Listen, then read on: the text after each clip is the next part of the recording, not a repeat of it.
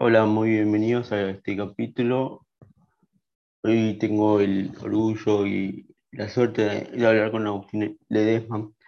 Es un argentino de Buenos Aires que practica tenis adaptado, tenis en silla de ruedas, tiene 28 años eh, y hoy nos va a contar un poco de su historia de vida. Pero antes de arrancar, me gustaría que si te gusta este contenido, este podcast, lo compartas eh, con tus contactos, con tus amigos, para que más personas conozcan el deporte adaptado y más personas cono conozcan que, cómo y qué es vivir con una discapacidad. Y también eh, contar que las personas con discapacidad sí pueden hacer deporte. Y hoy no es, hoy este caso lo demuestra muy bien. Así que, hola Agustín, te doy la bienvenida y te doy la palabra para que cuentes brevemente sobre vos. Hola, ¿qué tal Ramiro? ¿Cómo estás? Bueno, yo Bueno, comencé en sí, el tenis, no sé si querés preguntarme o si lo No, no, sí, sí, avanza. Eh, yo comencé en el tenis en el año 2011, eh, perdón, en el año 2005 con 11 años, ya hace 17 años desde que comencé. Eh, me inicié en el deporte mucho más chico, desde los 3 años más precisamente, en el momento en que comencé a hacer eh, natación y diferentes deportes de manera recreativa. en una colonia de verano para personas con discapacidad, eh, que ahí fue donde conocí a mi mejor amigo de toda la vida, Ezequiel Casco, que es otro representante de tenis adaptado, que fue el que, el que básicamente me llevó al deporte que practico hoy en día. Eh, vo- o sea que fue básicamente por una casualidad de la vida. Sí, en realidad eh, mis padres me llevaron desde muy chiquito a, a una colonia de verano, en realidad a una asociación para personas con espina bífida e hidrocefalia, que enseñaban varias cosas, entre eso el deporte. Eh, también te enseñaban a independizarte manejándote vos solo en la silla, eh, etcétera, muchas cosas. Y, y siempre me gustó el deporte. Y cuando lo conocí a Ezequiel, eh, nos fuimos trasladando de deporte a deporte juntos hasta que terminamos ambos en el tenis adaptado. Él comenzó antes que yo y tanto él como en ese entonces eh, su padrastro nos, nos decían, nos invitaban tanto a mí como a mi papá a poder ir. Y bueno, un día mi papá eh, logró acomodarse sus horarios en el trabajo y logró llevarme. Y bueno, desde ese entonces eh, que hago tenis adaptado. Muy bien. Eh, te- tuve el- la suerte de haber grabado un capítulo con, con ese Ezequiel Casco, muy, muy bueno el capítulo. Em, ¿por qué decidiste seguir perseverando en el tenis? ¿Qué encontraste en el tenis que realmente no viste en otros deportes como para realmente hacerlo con, con tanta de- dedicación? Bueno, Una, una de las cosas que creo, eh, no soy muy por ahí, muy ameno al, del deporte eh, en equipo, porque por ahí tenés factores que en el deporte individual eh, no están, como por ejemplo depender de todo un equipo, eh, en, este, en el tenis adaptado o como en otros deportes individuales, como que la responsabilidad es de uno y por ahí eh, no, no, le, no, le, no le das importancia a otras cosas de terceros, eh, como si en un deporte en equipo, como que eso también me ayudó a decidirme a quedarme en el tenis adaptado y además el tenis en sí eh, fue algo muy importante en mi vida porque me abrió un montón de puertas en una vida, digamos, complicada que he tenido. Eh, yo me quedé sin mi padre a los 12 años. Al año que yo comencé, mi papá falleció. Eh, a partir de ahí mi vida fue bastante complicada, pero gracias al tenis eh, resurgió bastante. Y después ya de más grande eh, me ayudó mucho. Conocí mucha gente muy buena, familia, amigos, de todo el mundo. Eh, yo creo que el tenis hoy es un, un gran sostén en mi vida, en todo sentido, tanto en lo familiar como en lo deportivo, como en lo laboral inclusive, porque tengo la oportunidad, por suerte, de vivir de esto y, eso implica muchas responsabilidades también. Sí, cuando lo laboral es parte de lo que vos haces, eh, es fundamental estar enfocado. Em, me gustaría un poco que cuentes tus primeros torneos y cómo, cómo fue eh, la experiencia de, de Italia. Bueno, mi primer torneo fue a los seis meses de haber comenzado a jugar, o sea, con solo 12 años. Eh, fue en Estados Unidos, lo cual implicaba estar tiempo lejos de mi familia por primera vez en mi vida, muy lejos, mejor dicho, porque ya había tenido experiencia de estar lejos con familia, pero por ahí no tan lejos. Eh, y, y, mucho tiempo también, porque fue un viaje de 10 días en los que estaba solo con mi entrenador y bueno, mi entrenador también era muy joven, yo era muy chico. Eh, fue bastante duro por momentos porque al tercer cuarto día me quería volver a mi casa porque extrañaba a mis papás, eh, pero a la vez fue el inicio de algo muy lindo que hoy vivo, por suerte. Que tuvo frutos, un fruto, un, objetivo muy importante que fue la medalla de bronce en la Copa del Mundo del año pasado en Italia por primera vez en la historia. Eh, que bueno, eh, aspiramos de acá en adelante ir mejorando ese objetivo y llegar cada vez al sueño más alto, que es un día eh, sacar campeones del mundo a la selección argentina. Me parece un gran objetivo. Em, teniendo en cuenta eh, que vos has jugado dobles mucho tiempo, te quería preguntar tu mejor pareja de dobles. ¿Y qué experiencia, qué se siente jugar con Gustavo Fernández? Bueno, ni hablar que en cuanto a nivel eh, lejos ha sido Gustavo mi mejor, mi mejor, compañero de dobles. Eh, comparto muchos torneos con él. Eh, por suerte me ha tocado la suerte de que eh, eh, el representar un mismo país nos une y, de conocerlo muy chico y de ser un amigo de él también eh, desde hace muchos años también ayuda un montón. Y la verdad que compartir la cancha con un grande como él es algo único e increíble porque aprendes y, y es como una locomotora para uno mismo porque también te arrastra a, ese objetivo que por ahí él mismo tiene, pero vos también querés cumplir y él te, con, sus, con su habilidad de, poder acompañarte y ayudarte en todo lo que puede, logra sacar lo mejor de uno.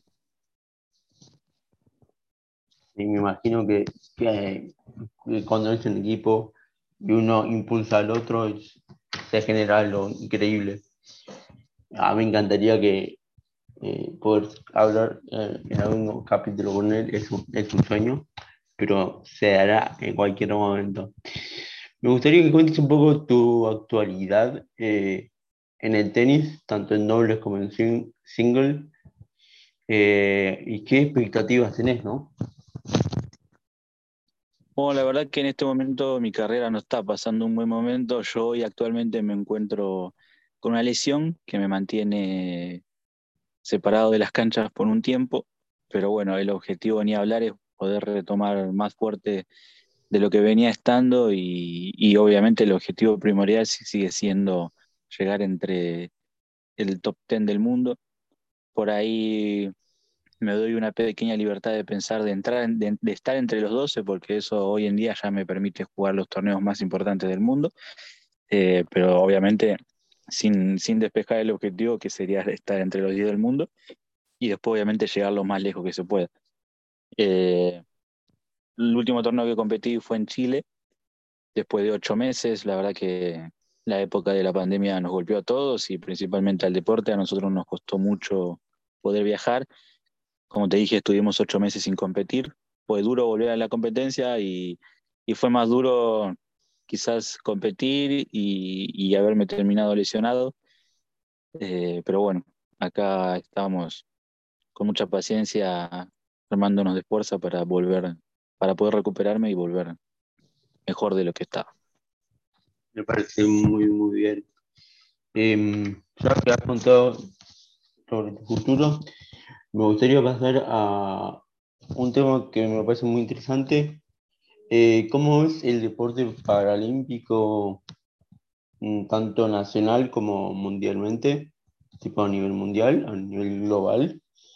Y eh, por otro lado, me gustaría que eh, ¿qué piensan las personas? O sea, mi pregunta sería, ¿qué, ¿cómo crees que está el mundo frente a las personas con discapacidad? ¿Qué visión tienen? ¿Qué perspectiva tienen? Y, y si crees que eso debería cambiar. Bueno, en cuanto al deporte eh, paralímpico, considero que los últimos años ha, ido, eh, ha ido en pleno crecimiento creció muchísimo la difusión, creció muchísimo las personas que practican el deporte adaptado eh, y la verdad que, eso es muy importante y que eso, ese esfuerzo de, mucha gente, tanto de deportistas como por ahí de, las empresas que lo visibilizan cada vez más, eh, que visibilizan el profesionalismo que hay en el deporte adaptado también, como lo hay en el convencional que no es ni más ni mucho menos que en el deporte convencional. Yo creo que están a la par. Hay muy buenos deportistas, tanto paralímpicos como olímpicos. Eh, y en cuanto a la visibilidad que veo hoy en la sociedad en relación a, las personas con discapacidad, lo mismo. Creo que cuando era mucho más chico yo a hoy se, se ve una gran diferencia las personas por ahí están más abiertas, más eh, con la mentalidad más abierta a, observar y a escuchar a una persona con discapacidad, por ahí a entenderla. Eh, también encuentro como una persona que es muy usuaria de, transporte público en la calle y que anda mucho en la calle, eh, se ve mucha solidaridad que por ahí antes con por algo de miedo o por algo de ignorancia eh, a que le hagas algo a alguien, directamente preferían no de preguntarte si necesitas ayuda o ni ayudarte. Hoy creo que esa mentalidad cambió mucho y se, refleja, eh, eh, creo más que nada en la calle en sí, en la gente que, te cruzas todos los días, en, esas pequeñas cosas que, que van cambiando de a poco la mentalidad en el mundo. Yo creo un poco lo mismo. Em, creo que siempre está el que pregunta, que no está mal que pregunte, pero bueno. Creo que es medio falta de información, falta de interés, que se, juntan y, y, para mí hay que reforzar un poco en eso. Para mí también en los medios hay que hablar un poco más sobre esto y mucho más. Yo creo que eh, los Juegos Paralímpicos se deberían mostrar mucho más lo que ya se muestran, que se muestran, pero no tanto como se debería. Eh, así que eh, creo que si se logra eso, mucha más gente va a estar incluida en la sociedad o incluida en el deporte, que es una muy buena salida para, es una muy buena salida tanto recreativa como profesional, me imagino. ¿Vos coincidís en esto? Sí, claramente, claramente sí. Eh, también pienso que realmente falta, no sé si es falta de interés precisamente, pero por ahí eh, falta de información sí, hay mucha, hay muchísima, la verdad que sí. Eh, pero bueno, como te dije antes, esto está evolucionando y está mejorando cada vez más. Y creo que las empresas o las entidades privadas y eso, eh, obviamente que buscan su beneficio siempre, ¿no? Ellos no dejan de ser eh, una empresa que trabaja y eso. pero también tienen que buscar esto a la hora de pensar en, un deporte paralímpico, en una persona con discapacidad, en, que, en demostrar que realmente se puede y al grado de nivel que se puede llegar a competir frente a jugadores realmente de grandísimo nivel como lo hay en Europa y, e inclusive a la par de una persona eh, convencional, porque a nosotros nos puedes poner a, jugar con, con Diego Schwarman, con Juan Martín del Potro, bueno, hoy ya retirado. Eh, un montón de veces nos ha tocado compartir cancha y jugar con, ellos y contra ellos también. Y la verdad que, que a la hora de, reflejar eso se nota el laburo grande que hay atrás de todo esto. Sí, justamente cuando decís esto, se me viene a la cabeza un video que vi en YouTube de en, Novak Djokovic jugando con, con, no sé si era un alguien de Gran Bretaña o alguien así, que mostraba que tipo que la persona convencional le era mucho más difícil manejar la silla. que, que si se muestra un poco, eh, eh, es, un deporte que se juega de una forma distinta, pero no deja de ser un deporte lindo y, y, divertido de ver.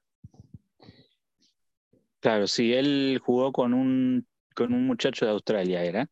Sí. Y la verdad que la, la, imagen que dio eh, fue realmente buena, porque estando ahí en el lugar en el que él estuvo, que pocos se han animado a estar ahí, eh, tenés noción del trabajo duro que hacemos cada uno de nosotros día a día para poder llegar al, alto nivel y poder estar junto a los más grandes del tenis al lado.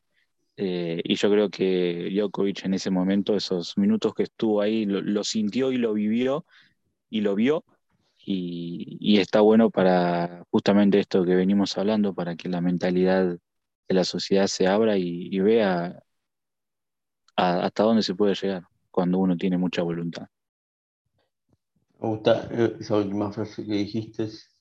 Eh, ya para ir finalizando, me gustaría que eh, digas una frase de finales y nos despedimos de este podcast. te agradezco muchísimo el tiempo y te doy la palabra para que digas algo para finalizar el capítulo.